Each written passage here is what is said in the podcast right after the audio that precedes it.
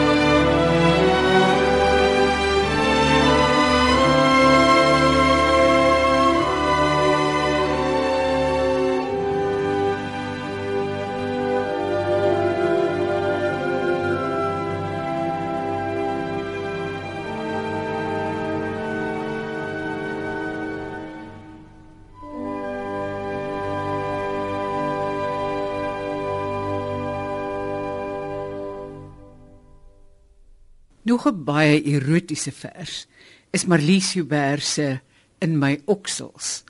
Luister hoe herinner dit aan die Hooglied van Salomo, soos baie van hierdie ander verse ook. Dis die woord minnaar, dink ek, wat mense laat dink aan Hooglied. Kom ons luister. In my oksels wy die gemsbok, diep in die wintergras se klam geluid. Op my borste dans twee blesbokke en oor my dye hardloop die rooi ribbok runnekind met blink gladde huid. Tussen my hare karnuffele swerm patryse, tarantale spoor voortvarend deur my bos en duwe stroop my soet asem af. Ek is rasend oorbewei met talle diere. O, dun my uit.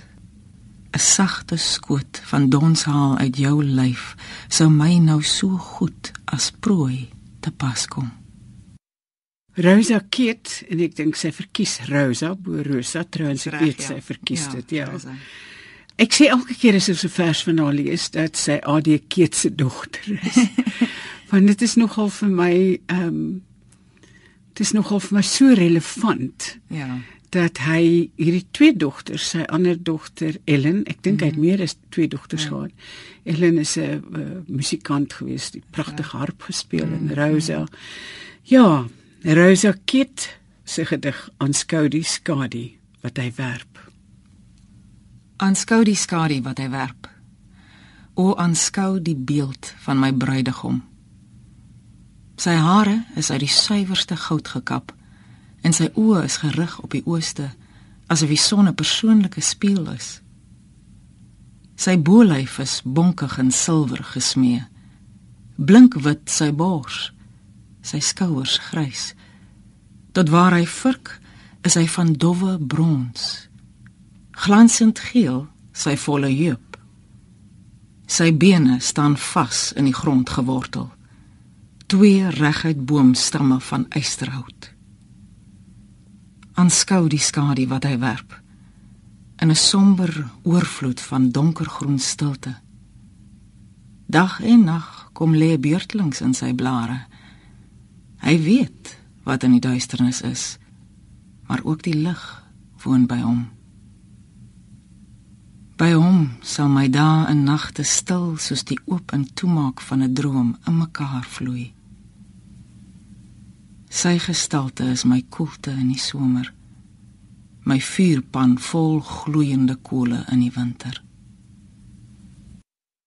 Nou gaan ons luister na 'n gedig van Rihanna Skeepers, een van die samestellers van hierdie wonderlike bundel Verstaan my verlangste 100 liefdesgedigte in het Afrikaans. Ek wens iemand wil dit in Suid-Afrika publiseer. Ja. En ek ek moet sê ek ek was ek is gek oor die woord die verlangste want dit natuurlik verlange alles die sinsbeelde, maar daar's ook iets van daai persoon wat jy die liefste het is die een wat die die verlangste verlangste verlangste mens wat jy kan hê. Dit draak amper 'n jy's my verlangste. Nou, Rihanna Skeepers se eie gedig. Sy noem dit SMS. My verlangste is groot, skryf my skugter ouma. Ingehoue deur moraal en tyd, verklaar sy haar liefde. Die brospapier reis teen ossewaarspoed. Weke later lees my vurige oupa die stil woorde in verbleikte ink en verstaan haar verlange. Fok dit jy's ver. Tik ek die boodskap. Ingeperk. Slegs 160 karakters verklaar ek my liefde. Die digitale flits skiet teen telefoonspoed. Sekondes later lees my vurige minnaar die flitsende woorde in verligte fluoor en verstaan my verlangste. En nou dat Kanna of Adam terug is, Adam Small, mm. Terug is en weer met ons gesels, gaan ons ook luister na 'n uh, liefdesgedig van hom. Hou my in jou gedagtes. Hou my in jou gedagtes, skat. Soos in die diep helder water waaruit ek moet opstyg tot God soos wolke later. Hou my in al jou drome. So saad langs onderstrome wat later bo die aarde uit moet groei na God in bome. Ag lief. Maak my aan jou verwant. Maak aan jou hand my 'n rooi landskap saans wat na die hemel brand.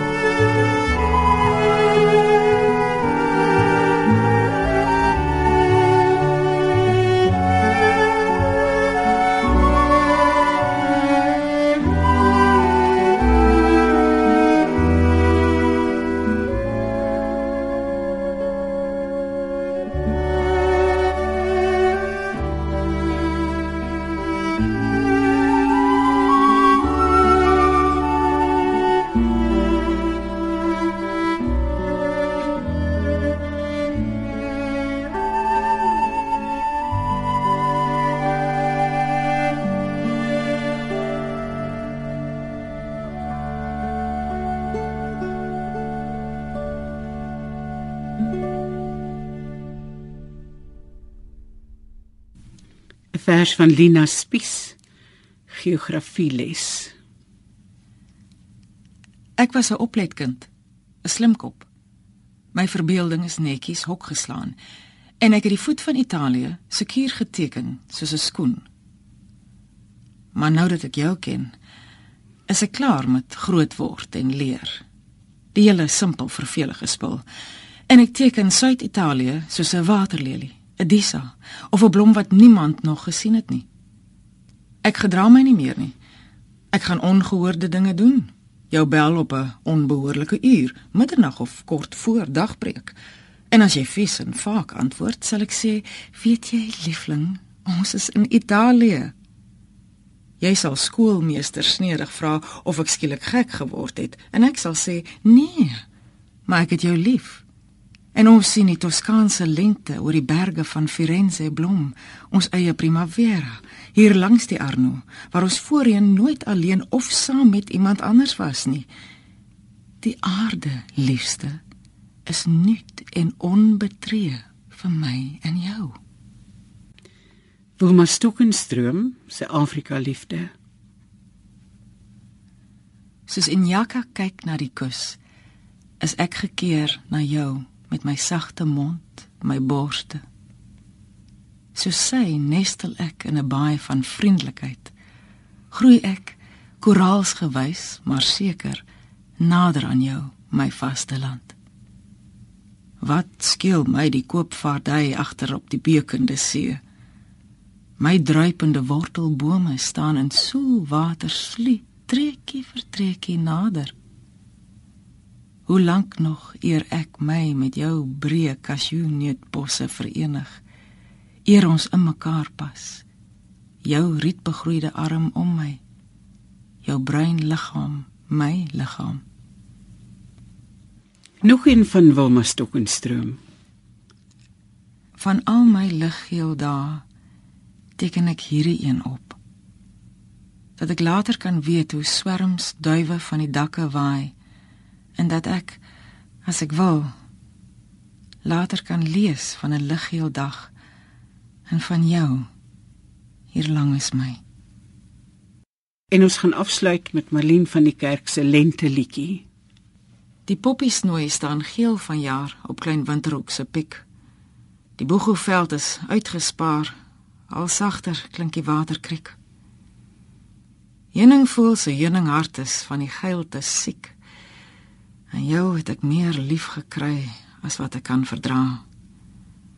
Want winter is 'n skrale lied en lente is 'n geil verdriet wat ek nie kan verdra o. Oh. Die keurtjiebos groei pers vanjaar op groot winterhoek se piek. Jan groentjie huk in die kiesies blaar van salie tuite mankoliek al sagter sny die winterwind. Dis boegelwyn vir lente griep en jou het ek meer lief gekry as wat ek kan verdra. Want winter is 'n skrale lied. Skraler as 'n sneeuriet. En lente is 'n geil verdriet. Geil soos 'n ramnassie sprit. Te geil om te verdra.